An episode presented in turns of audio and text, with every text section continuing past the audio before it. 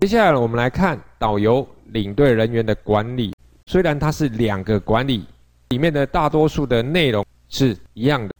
领队导游第二条，领队导游人员之训练、职业证核发、管理、奖励及处罚等事项，由交通部委任交通部光局执行之。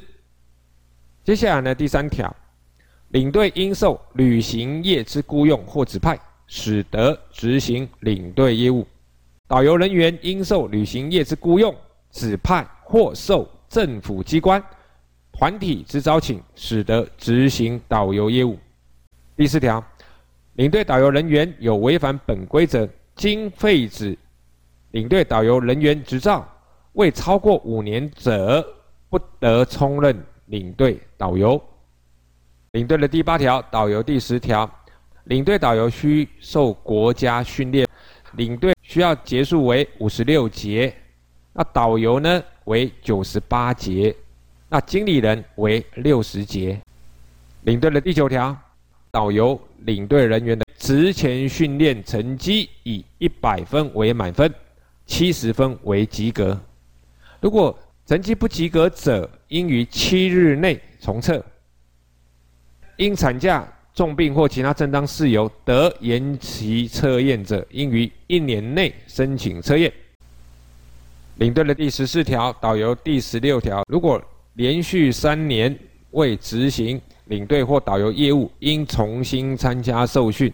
记得这边受训的结束为应受训结束的一半。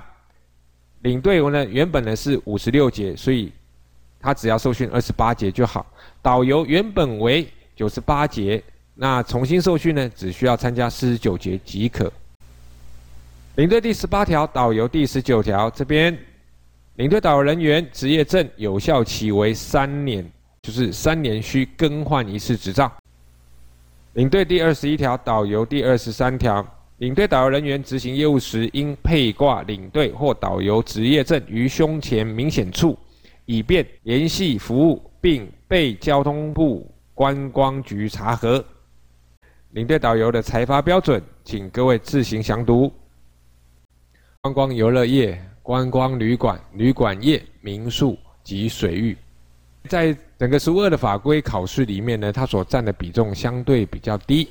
部分的东西已经在发展光条例前面呢，已经跟各位念过了。那所以呢，我们后面不导读，但是呢，各位在看书的时候还是得看。那主要的几个重点呢，当然就是各个的主管机关申请程序，以及责任保险的金额，还有相关设置的规范及限制。当然，在我们书上面有考题的题目的相关的条文，各位也看个几次。那法规的重点呢，还是在于前三章为大宗哦，所以呢，请各位同学详尽阅读。